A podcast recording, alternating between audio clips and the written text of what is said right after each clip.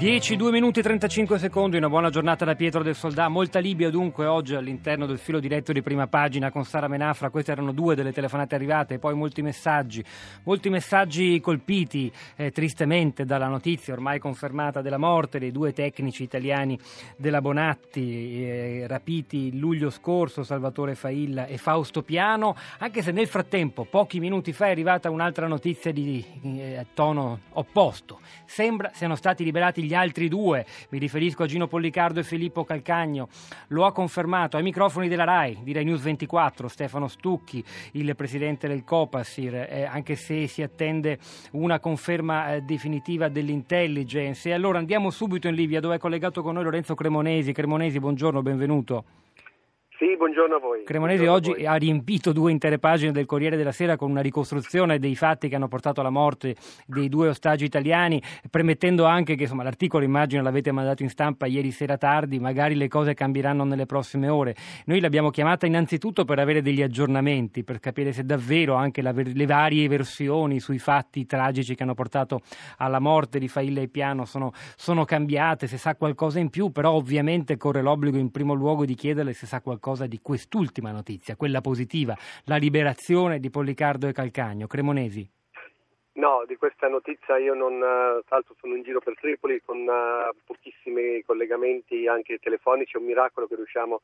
a parlarci così chiaramente adesso è veramente un miracolo. No, no, no, non lo posso confermare, non lo so, adesso chiameremo Sabrata, chiameremo le autorità locali, io naturalmente parlo dei libici perché poi le cose che arrivano da Roma le verificherete voi da Roma. Eh certo. Io questa notizia non sono in grado di dirvelo, posso dirvi che ieri, ancora ieri sera, parlando con le auto- massime autorità di Sabrata, almeno tre fonti locali, ci dicevano che non ne sapevano nulla, che presupponevano, ma ripeto, presupponevano che due, eh, gli altri due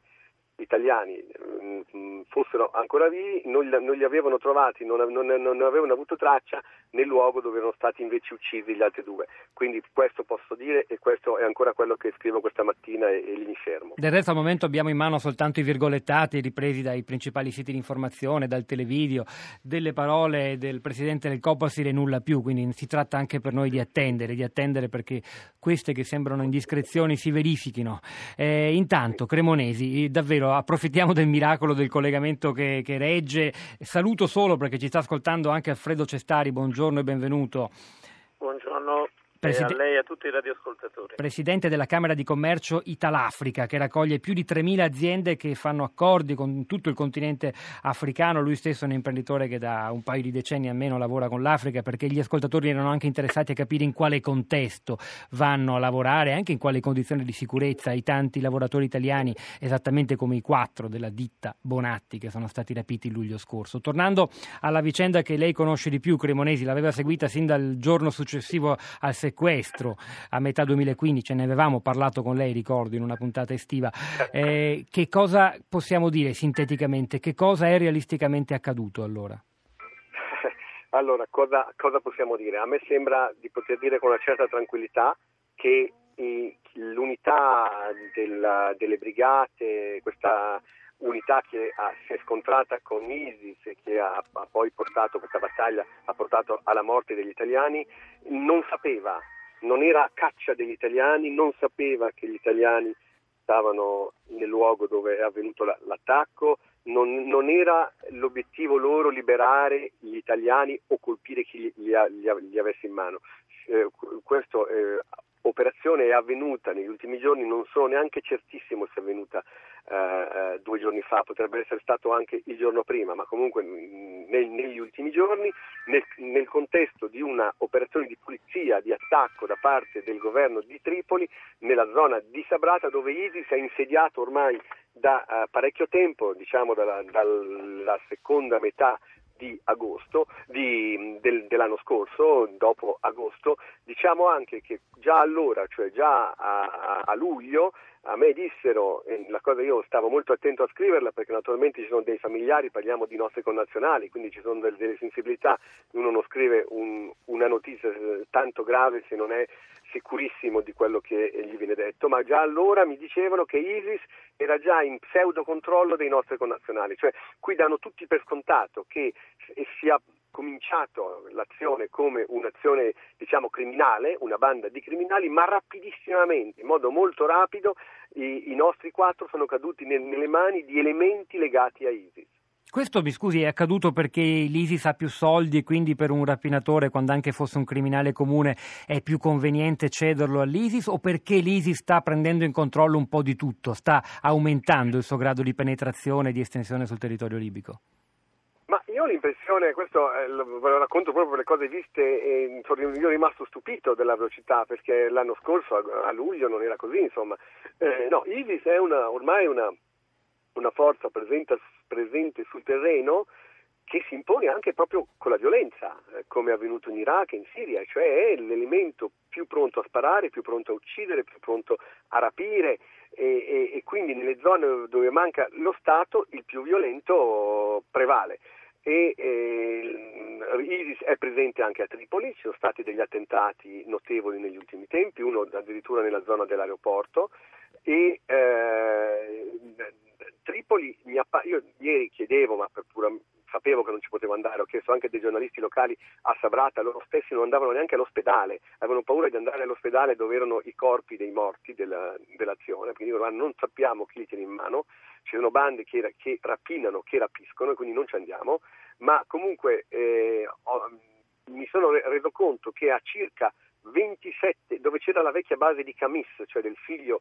di Gheddafi, del più militante Camis Gheddafi che guidava alcune delle brigate più, più, violente nel 2011, questa base che noi conosciamo benissimo all'entrata di uh, Tripoli, andando verso la, la Tunisia, a 20 km dal centro, è già zona controllata diciamo, da bande che potrebbero rapidamente collegarsi con ISIS. Quindi tutta la zona che da, da qui porta verso Melita, cioè al terminale dove sono stati rapiti i, i nostri quattro, verso la Tunisia è no-go. Il mio stringer, il mio collaboratore locale, che è un libico, che non ha nessuna affiliazione particolare, non ci va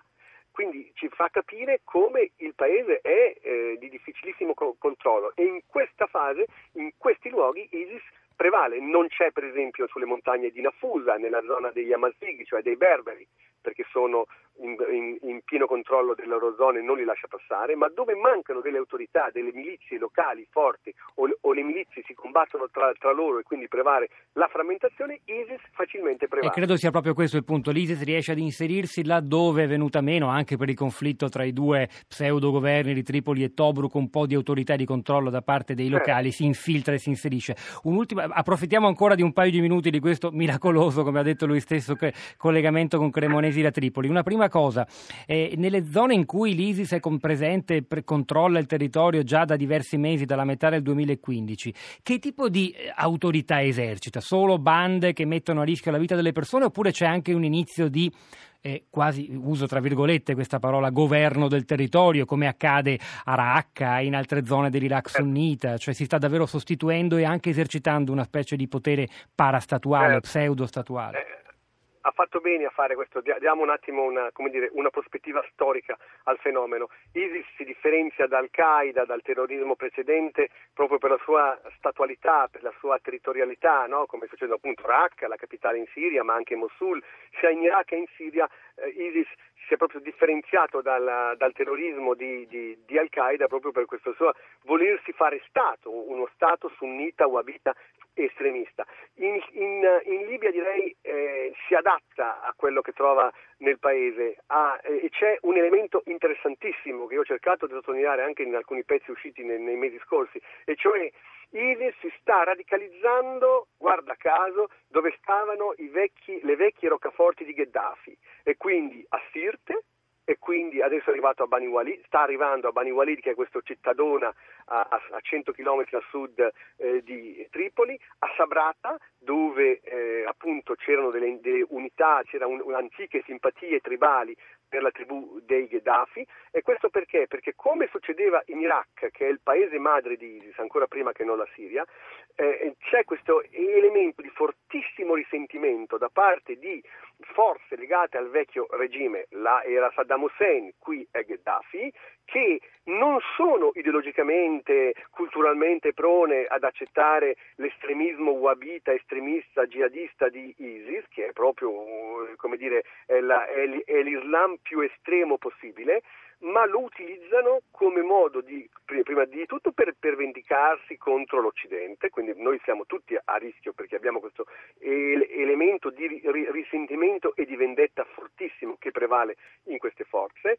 e poi di, uh, di, uh, dire, di c- cercare di riprendere il potere perduto, di attaccare quelle tribù, quelle, quelle, forze che si sono schierate prima con la Nato e adesso agiscono per conto loro per, per, per cercare di, di controllare autonom- autonomamente il paese. Quindi c'è, un, c'è un, un, un, tentativo di ripresa, c'è questa collusione tra, tra c'è, c'è, questa eh, dire, eh, connessione tra eh, gaddafiani, usiamo questo termine, e eh, estremismo islamico. In Sirte si è già costituito come parastato, cioè c'è già un'amministrazione, quindi raccolta di, di, di, di soldi, gestione della, delle acque, delle città, nel resto no, nel resto come Sabrata eccetera è ancora una, una forza di guerriglia che tra l'altro è collusa con gli come parlavamo prima, quindi mi ritorno, al, al, discorso di prima, con gli scafisti, con gli elementi cri- criminali, con le bande criminali pre- prevalenti sul posto. Un parallelismo con l'Iraq di grande interesse, quello che ci ha appena tracciato Lorenzo Cremonesi, un po' come gli ex generali e soldati baatisti dell'esercito di Saddam Hussein, che erano addirittura laici in alcuni casi, che hanno scelto anche semplicemente come eh, reazione all'intervento militare occidentale di allearsi con il fondamentalismo islamico, ebbene lo stesso sembrerebbe accaduto in Libia, a conferma del parallelo eh, fallimento due, dei due interventi militari che a distanza di otto certo. anni, 2003-2011, hanno buttato giù prima, prima Saddam e poi Gheddafi, scenari molto complessi. Prima di salutarla, io le voglio chiedere una cosa e chiedo ancora un minuto di pazienza ad Alfredo Cestari. È a Tripoli in questo momento, ci fa proprio da corrispondente un ritratto della città che ha visto, attraversato in queste ore. Come si vive a Tripoli oggi? una città spaventata, è una città dove manca l'autorità, dove manca l'elettricità, arriva a, a, a scatti, alcuni, alcuni giorni non c'è, altri c'è, dove, dove,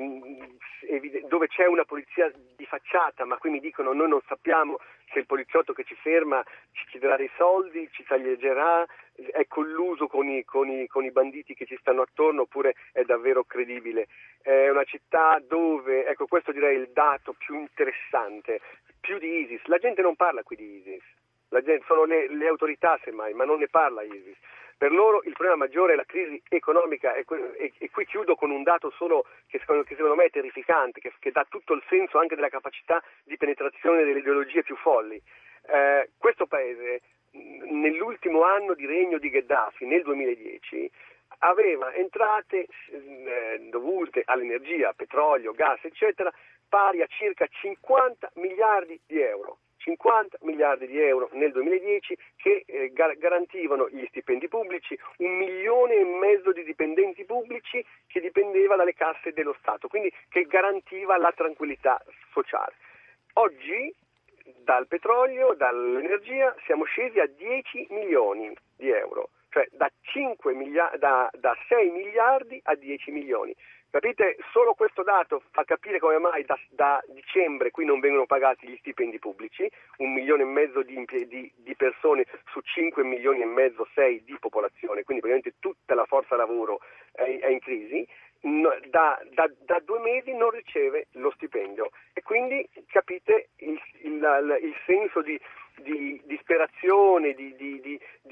incertezza sul proprio futuro che, che, prevale tra la popolazione. Un impoverimento che può lasciar presagire alla lunga anche una, un disastro umanitario, insomma un po' forse non dissimile da quanto sta accadendo nelle città della Siria. Speriamo di no, speriamo che qualcosa possa cambiare un po' prima. Io ringrazio Lorenzo Cremonesi per questo prezioso collegamento da Tripoli.